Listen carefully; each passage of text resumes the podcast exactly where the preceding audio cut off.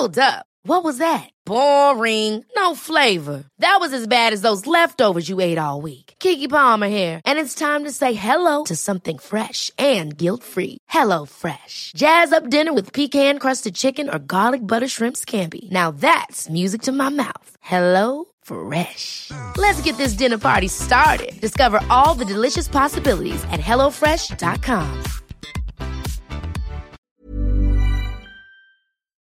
OZKN bolo v tomto období jediným podnikom v Československu, ktorý bol zameraný na detskú konfekciu. Samozrejme, tak ako sme pred chvíľou rozprávali, že detská konfekcia nejak e, nevynašala a javila sa z pohľadu trhu aj veľ, e, veľký dopyt po odevov dospelých. Čiže naďalej bola zabezpečovaná výroba detskej konfekcie, ale aj konfekcia pre dospelých. Áno, mali sme spätnú väzbu. Podávali sme na súd žiadosti o ukončenie pobytu detí e, alebo nariadenia ústavnej starostlivosti v detských domov a deti sa e, vracali do e, rodinného prostredia.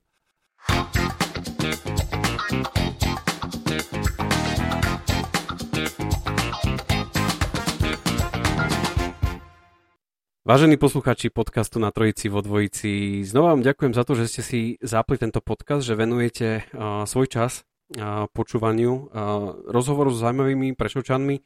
Uh, pred niekoľkými časťami som tu privítal človeka, ktorý bol úzko spätý uh, so značkou Krížik, firma, ktorá tomuto mestu neodmysliteľne patrila. Keď som sa pokúšal hľadať uh, ďalšie firmy alebo ľudí, ktorí uh, boli súčasťou iných firiem, tak uh, samozrejme som nemohol opomenúť odevné závody, ktoré v Prešove zohrávali veľkú úlohu a nielen v Prešove, ale aj v celom Československu. Pátral som pátral po ľuďoch, ktorí boli nejakým spôsobom spätí touto, s touto firmou a našiel som, našiel som veľmi zaujímavého človeka a veľmi, veľmi som sa potešil tomu, že aj prijal moje pozvanie Pán Maximilian Eštočák, vítajte v mojom podcaste. Ďakujem.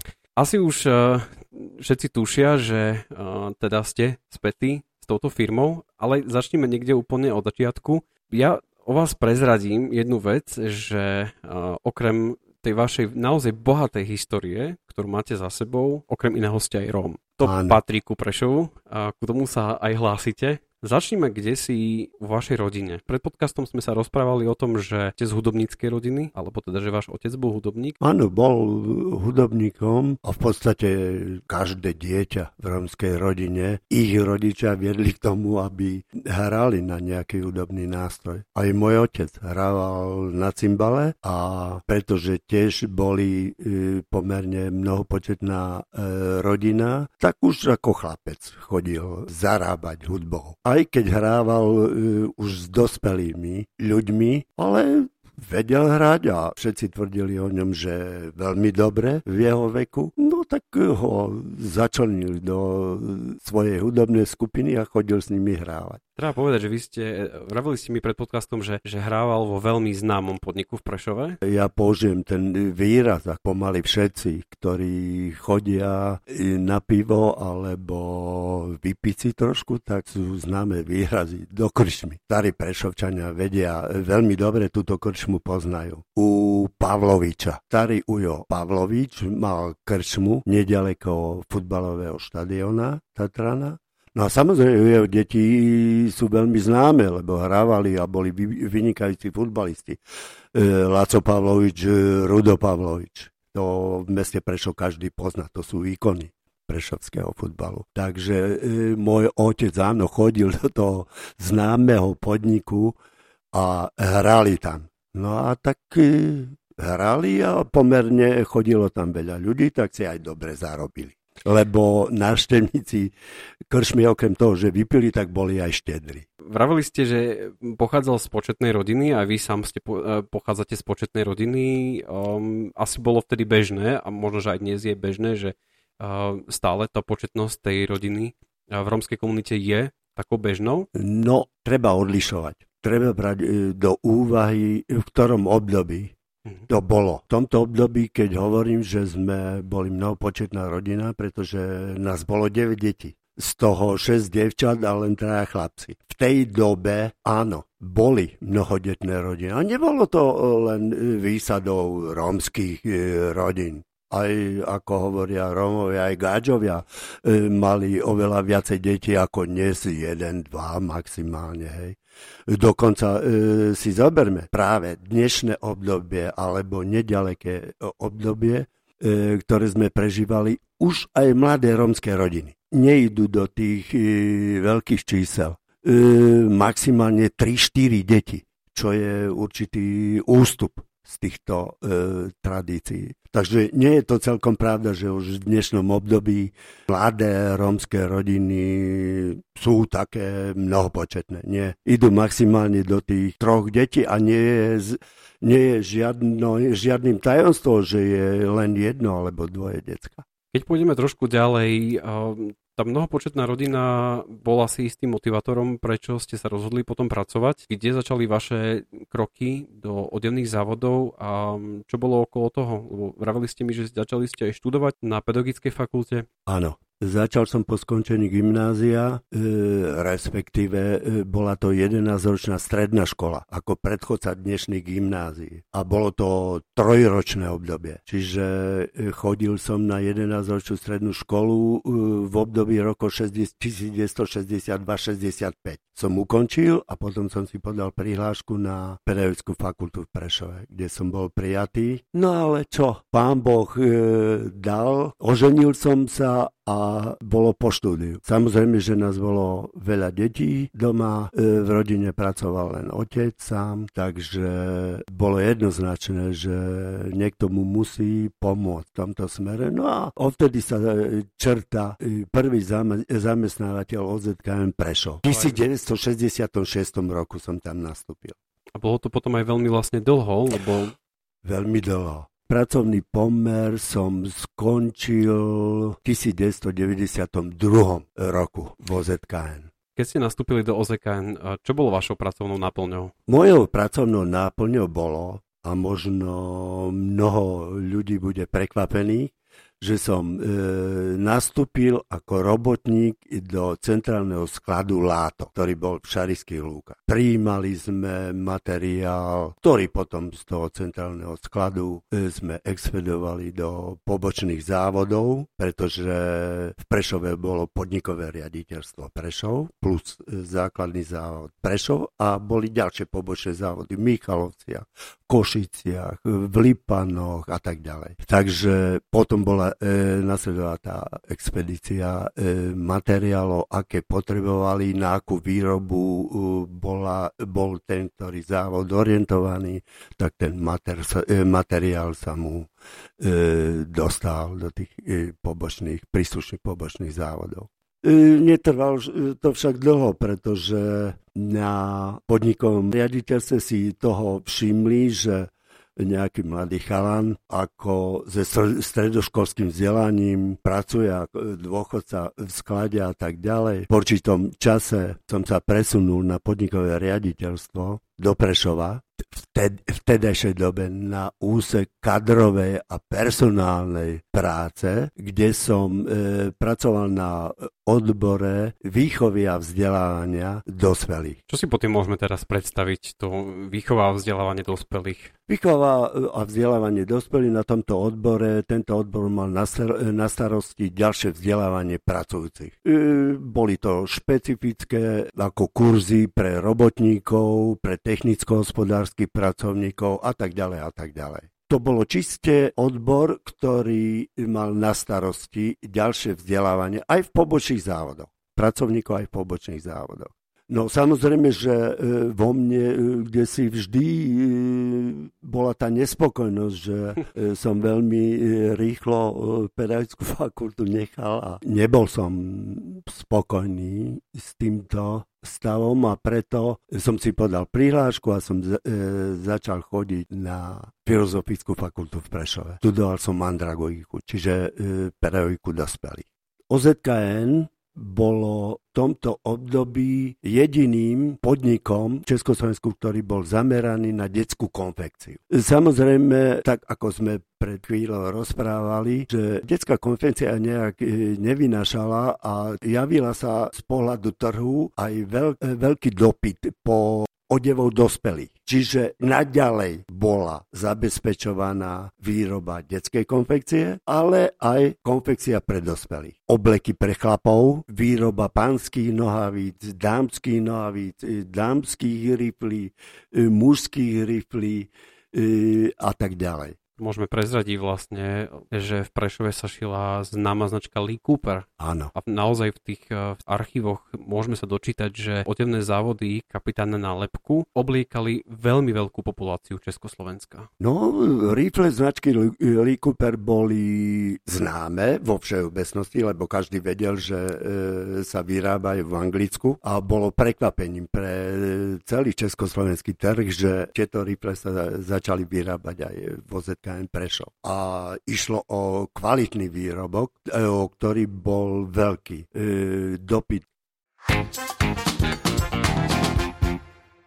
Prichádzala revolúcia, vy ste pracovali v tých najlepších rokoch odevných závodov, boli ste svetkom tých množstva odbytu do iných miest, dokonca aj tu zahraničia. Ako si to vy potom to vnímali, že OZKN už nemajú tú slávu, ako mali v minulosti? Ja by som nepovedal, že e, išiel o akýsi úpadok výroby. Bolo to e, e, v tých 90 rokoch to bolo zapričené situáciou, aká nastala vtedy. A veľmi dobre si pamätáme na rok 1989 trganie kľúčikmi a každý poznáme tú celkovú eufóriu, kde ľudia túžili po zmene režimu. No a došlo aj k zmene e, v celkom stave e, národného hospodárstva. Nebolo e, už v tomto období e, nejakým prekvapením privatizácia firiem, e, rôznych závodov, podnikov. Veď sa dobre pamätáte, v tej dobe e, privatizované boli najväčšie podniky Prešove, či závody priemyselnej automatizácie, ZVL, pozemné stavby od jedničky po 12, či neviem, e, koľko ich bolo. Hej. No a samozrejme, že táto cesta čakávala aj OZKN, skôr či neskôr. OZKN ešte ustali 90. 1991 rok, ale v 92. roku tiež išli do privatizácie. Hej. A ja som to tušil, že už tu nebude žiadna perspektíva pre mňa. A keď e, v tomto období e, prišla ponuka zo štátnej správy konkrétne z okresného úradu v Prešove, že by mali e, záujem, aby som pracoval pre nich, tak som neváhal, pretože mal som isté zamestnanie, rodinu trebalo živiť. Hej. Nechcel som ostať na ulici to bola pre mňa výhodná, výhodná e, ponuka, e, ktorú som využil, ako využil v tom dobrom ponímaní pre seba. Ale ja som potom v štátnej správe, aspoň si myslím, e, svojou prácou to vrátil späť. To bol druhý môj zamestnávateľ, štátna správa, pretože už potom nikde inde som nepracoval. Takže Mali ste dvoch zamestnávateľov za celý dvoch zamestnávateľov. Pracovný život. OZKN, Prešov a úrady štátnej správy, lebo tam sa menili, boli obodné úrady, okresné úrady. Potom bol kraj, z okresných úradov kraj, boli vytvorené krajské úrady a z obodných úradov okresné úrady a tak ďalej. Hej. Čo bolo vašou pracovnou náplňou v tejto štátnej správe? Ponuka, ktorú som dostal v 91. roku, sa týkala funkcie sociálneho kurátora pre deti a mládež. Ja som prácu e, s mladými ľuďmi e, mal rád. E, treba povedať, že e, otvorene povedať, že pokiaľ ide o sociálnu kurátoru pre deti a mládež, tak gro starostlivosti e, sme venovali predovšetkým e, rómskej populácii, pretože, a to treba otvorene povedať, že u, u rómskej mládeže počnúť s deťmi a potom e, mládežou v tom vyššom veku e, bola veľká kriminalita. A nielen kriminalita, ale aj iné e, negatívne veci, ktoré sa prejavovali u týchto detí. A tieto trebalo riešiť. A ja som bol motivovaný pre túto prácu. A myslím si, že som mal aj oporu u, u svojich kolegov, ktorí tam už robili niekoľko desiatok rokov, mali obrovské skúsenosti a Ja som do tej práce vnikol veľmi rýchlo, vehementne a takou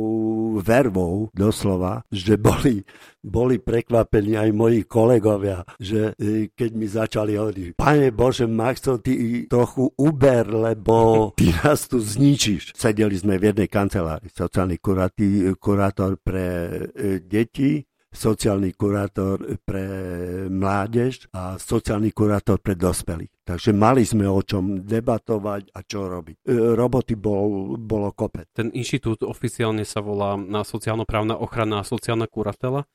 A ide o sanáciu rodinného prostredia, tak, pokiaľ tak. je niečo nie je v poriadku a či je to sociálne slabšie pomery, kde sa potom už navezuje na to aj kriminalita, samozrejme alkoholizmus a um, týranie a iné sociálno-patologické. sociálno-patologické javy. Áno. A úlohou toho e, tej kurately alebo sociálno-právnej ochrany nie je okamžite odoberať deti z rodinného prostredia, ale aj pomáhať tomu rodinnému prostrediu, aby bolo lepším. A nie je to len e, ako e, práca kurátorov, ale vôbec práca ostatných sociálnych pracovníkov. A to je, tak ako ste povedali, práca s nefunkčnými rodinami. A to je jedno, či tých nefunkčných rodín bolo kopec romských, ale aj e, nefunkčných rodín, rodín z majority. Trebalo e, nejakým spôsobom e, sfunkčniť tieto rodiny a to bola obrovská e, práca, ale kto mal srdečko na správnom mieste a e,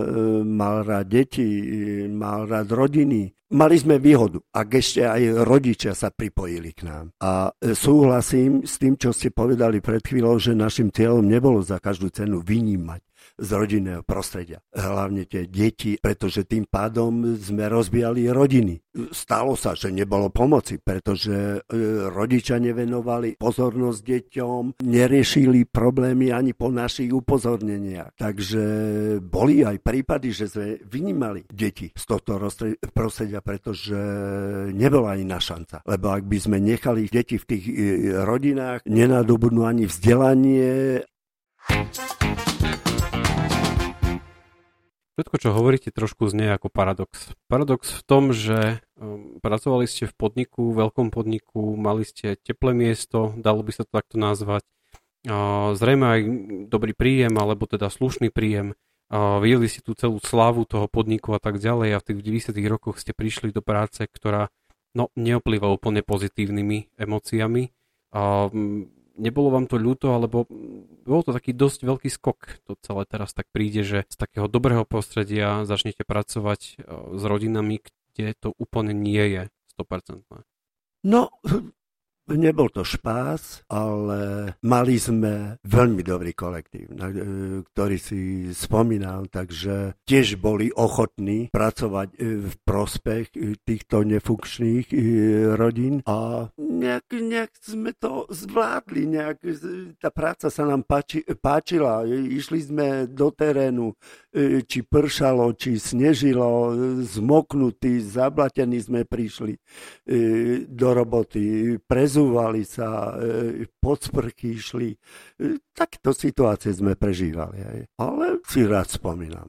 Ako vnímate vy tie vzťahy medzi Rómami alebo e, majoritou a minoritou? Mm, veľakrát sú napäté, veľakrát môžeme sledovať na sociálnych sieťach aj mm, až rasistické, lebo viem, že ste aktívni na sociálnych sieťach tiež a je to veľmi decentné a veľmi pekné, ako sa vyjadrujete. Ťažko sa hovorí, ale odpoveď tu musí byť. Myslím si, že už mám dosť rokov na to, aby som mohol zhodnotiť aj určité obdobie respektíve 10 ročia ťahov majority, konkrétne k národnostnej menšine. 1989 rok som bral ako niečo, no konečne nastupí nejaká vláda, ktorá začne konečne e, niečo robiť aj s tými Rómami. Neviem, keď máte skúsenosti e, s tými e, osadami, tak podľa ich počtu môžeme ohodnotiť, ako sa pracuje s rómskou národnostnou menšinou. Pred 89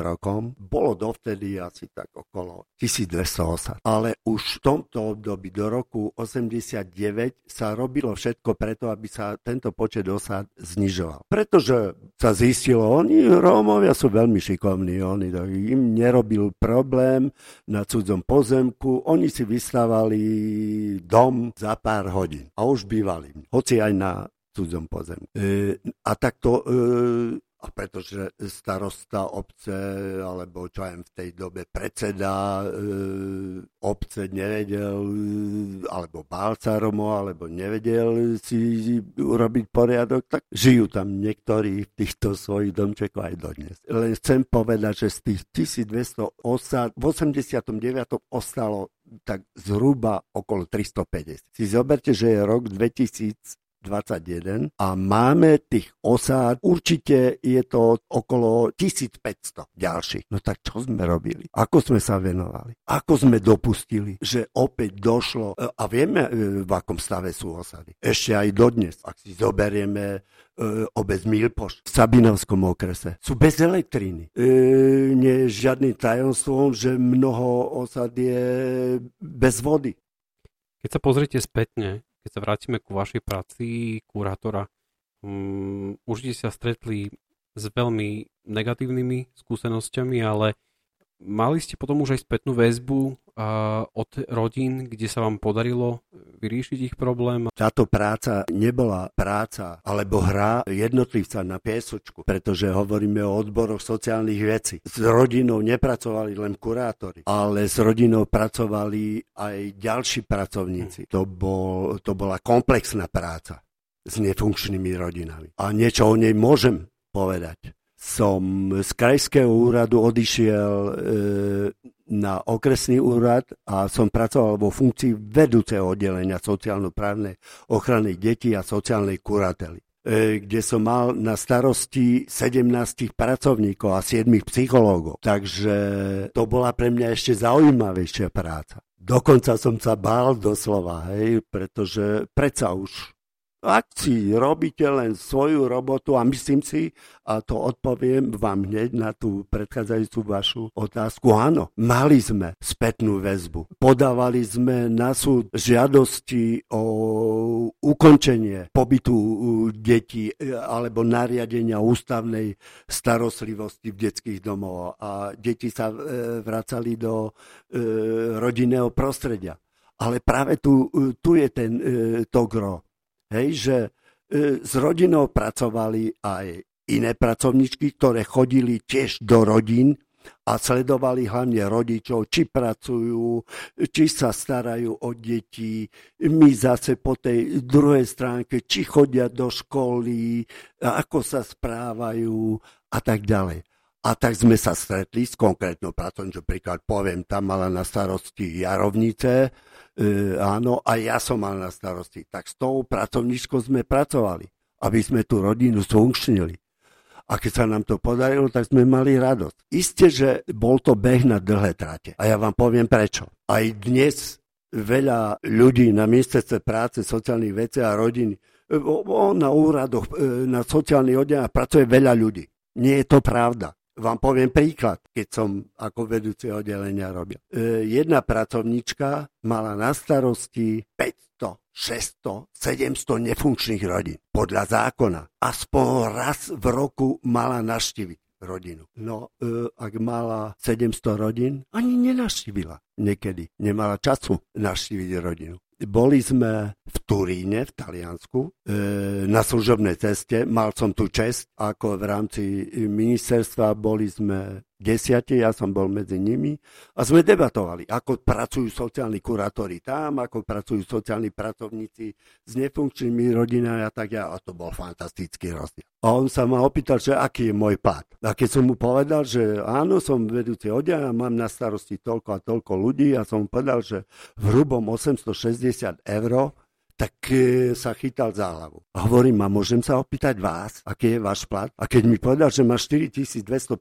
tak e, som zhýkol. A hovorím, ale dobre, e, ale povedzte mi, koľko napríklad u vás má na starosti ľudí sociálny kurátor pre dospelých? Hovorí, maximálne 30. Hovorím, no a môj sociálny kurátor pre dospelých má 160 a oveľa nižší plat. Tak hovorím, ťažko sa pracuje. Skutočne je veľmi, sociálna práca je veľmi ťažká. Veľa ľudí majú na starosti a nestiajú. Preto ťažko sa im sfunkčňujú rodiny. Pretože ak je nefunkčná rodina, vy s tou rodinou musíte pracovať systematicky. To znamená minimálne raz za dva týždne. Čo aj to je málo. Systematicky. Ak chcem pracovať aby som sfunkčnil. Nie, že prídem raz za pol roka, alebo e, raz za rok. No ako môžem sfunkčiť tú rodinu? A ešte pritom ako rodinu musíte našťa, ak z tej rodiny boli deti vyňaté, chodíte aj do detských domov, informujete sa, čo, ako to dieťa, ako prospieva, ako sa správa a tak ďalej. Čiže to je veľmi ťažká robota a mnoho ľudí to nevie. Ak um, to takto celé teraz zoberieme, nízke platy, veľa klientov, tým pádom veľa práce, testovania a tak ďalej. Kde sa v tých ľuďoch berie tá motivácia to robiť? Viete, tí ľudia, ak robia na tomto úseku, čo len 5 rokov nepretržite. Robia s rodinami, vidia útrapy týchto rodín a ak majú srdiečko, tak im to nedá. Že aj tak sú, nie sú plnohodnotne ohodnotení, ako, myslím finančne, ako by mali byť, ale oni pracujú naplno, pracujú naplno, nerobia rozdiely, snažia sa. E, ak vytvoríte dobrý tým ľudí, tak e, tá robota ide. A myslím si, že sa nám to darilo a bola to pekná práca. Veľmi rád spomínam na to a dúfam, že aj moji, moji pracovníci bývali e, v takomto slova zmysle spomínajú na mňa. Ja som tiež mal takisto tú, tú prácu rád ako aj oni. Ani pre nás, pracovníkov, nebol problém, že sme e, na oddelení robili, robili zbierku šatstva, topánok a nepotrebného, e, nepotrebných odevov, ktoré e, rodiny nepotrebujú oni a, a sme sami roznášali do tých chudobných rodín. A neboli to, neverte tomu, neboli to len rómske rodiny. Boli to aj biele rodiny, ktoré boli chudobné. A im sme dávali a boli radi a nám ďakovali. Takže e, o tom to je, nerobiť výnimky. A práve tu, keď sledujeme na tom Facebooku, ako ste hovorili, tá nenávisť ľudí navzájom, e, a hlavne v tomto období teraz, my na Slovensku zaži, zažívame nejaký problém, tak vtedy tá nenávisť nejak vzrasta. Zákonite, ako si vzrasta. Ak niekto na Facebooku dá, však im je dobre, idú do lekárne, majú lieky zadarmo. Videla som to. V lekárni zadarmo dávali lieky. Ohromné klánstvo, veď to absolútne nie je pravda. A beriem na srdiečko dneska lieky e, každý mesiac. Ešte som zadarmo nedostal a určite mám takú pleť, e, myslím farbu pleti, že e, asi nikto nepovie, že som biely. A nedajú mi zadarmo lieky, takže... Z čoho si myslíte, že pramenia tie predsudky, ktoré stále ešte voči Rómom máme? Je to stále tá, ten pohľad na Róma ako kriminálnika, alebo je to ešte to, čo si ťaháme z minulosti, alebo v čom, v čom vidíte vy tie predsudky? Prečo vlastne tie predsudky voči Rómom máme? Predsudky boli aj v minulosti, sú aj dnes. Určite sme sa ich ešte nezbavili ja hovorím jedno, že je to na ľuďoch. Je to na ľuďoch. To je úplne jedno, či pochádza z majority alebo členom e, rómskej národnostnej menšiny. Ja si myslím, že ľudia žijú tu, Slovensko je našou spoločnou vlastou a ja som hrdý na Slovensko a som hrdý na každého človeka, ktorý tu na Slovensku býva a podľa toho by sa mal aj každý správať. Mojím krédom je e, ľudskosť a slušnosť. A vždy v svojom živote som všetko odvíjal od ľudskosti a slušnosti. Tak ako pred týmto rozhovorom na začiatku sme si povedali. Ja e, vždy hovorím a hovorím to pri každej možnej príležitosti, či už e, medzi rodinnými príslušníkmi, alebo ak e, ma pozvu, tak vždy nezabudnem e, povedať, že dobre rozprávate lebo ako začať debata, tak musíme začať, že budú rozprávať o gáčov, ako nenávidia Romo a toto a toto. No a trošku potom človek to musí e, nejak dať na pravú e, vec a Hovorím, dobre, no a teraz čo? Ale čo my robíme preto, aby na nás nenadávali? Skúsme, skúsme sa zamyslieť. Myslíme niekedy. Začneme, hovorím, kričať tak, že nás počuť na u starostu obce a už nehovorím o nadávaní. A vždy som za to, ak my sa budeme, skúsme sa správať myslušne, ale pri každej príležitosti, nielen pri rozhovoroch. A čakajme na odvetu, aká bude. Nemusí to byť.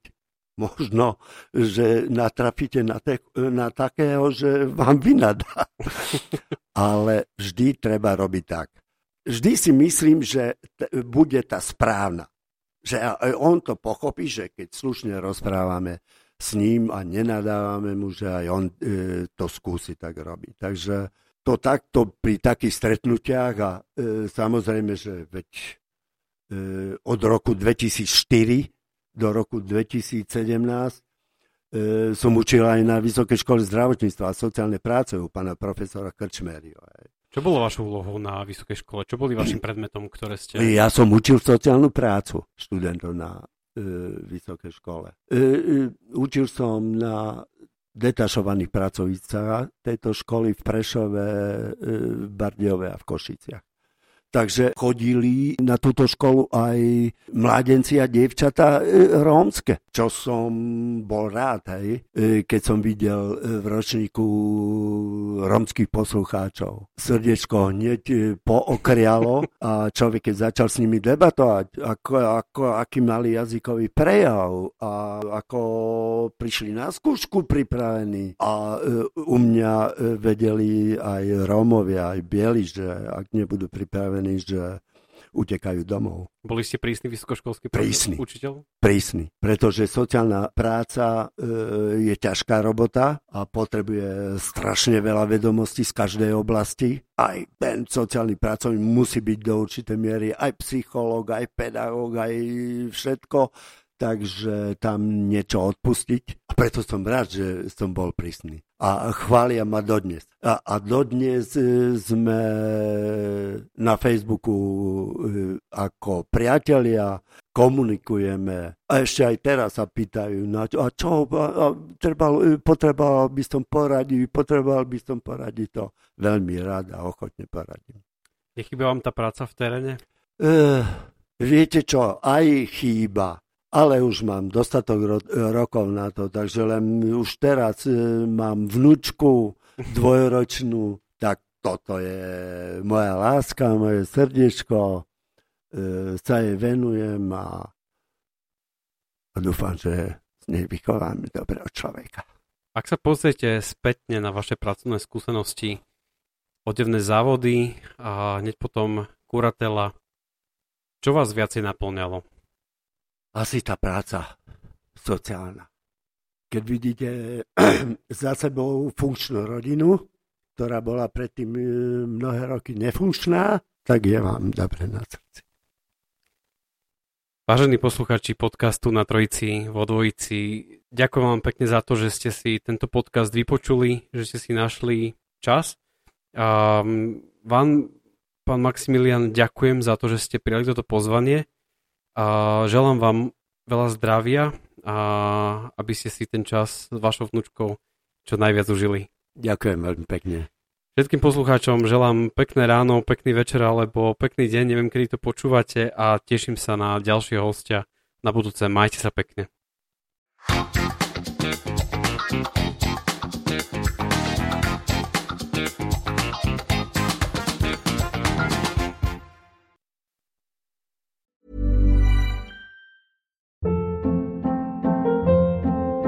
Hold up. What was that? Boring. No flavor. That was as bad as those leftovers you ate all week. Kiki Palmer here, and it's time to say hello to something fresh and guilt-free. Hello Fresh. Jazz up dinner with pecan-crusted chicken or garlic butter shrimp scampi. Now that's music to my mouth. Hello Fresh. Let's get this dinner party started. Discover all the delicious possibilities at hellofresh.com.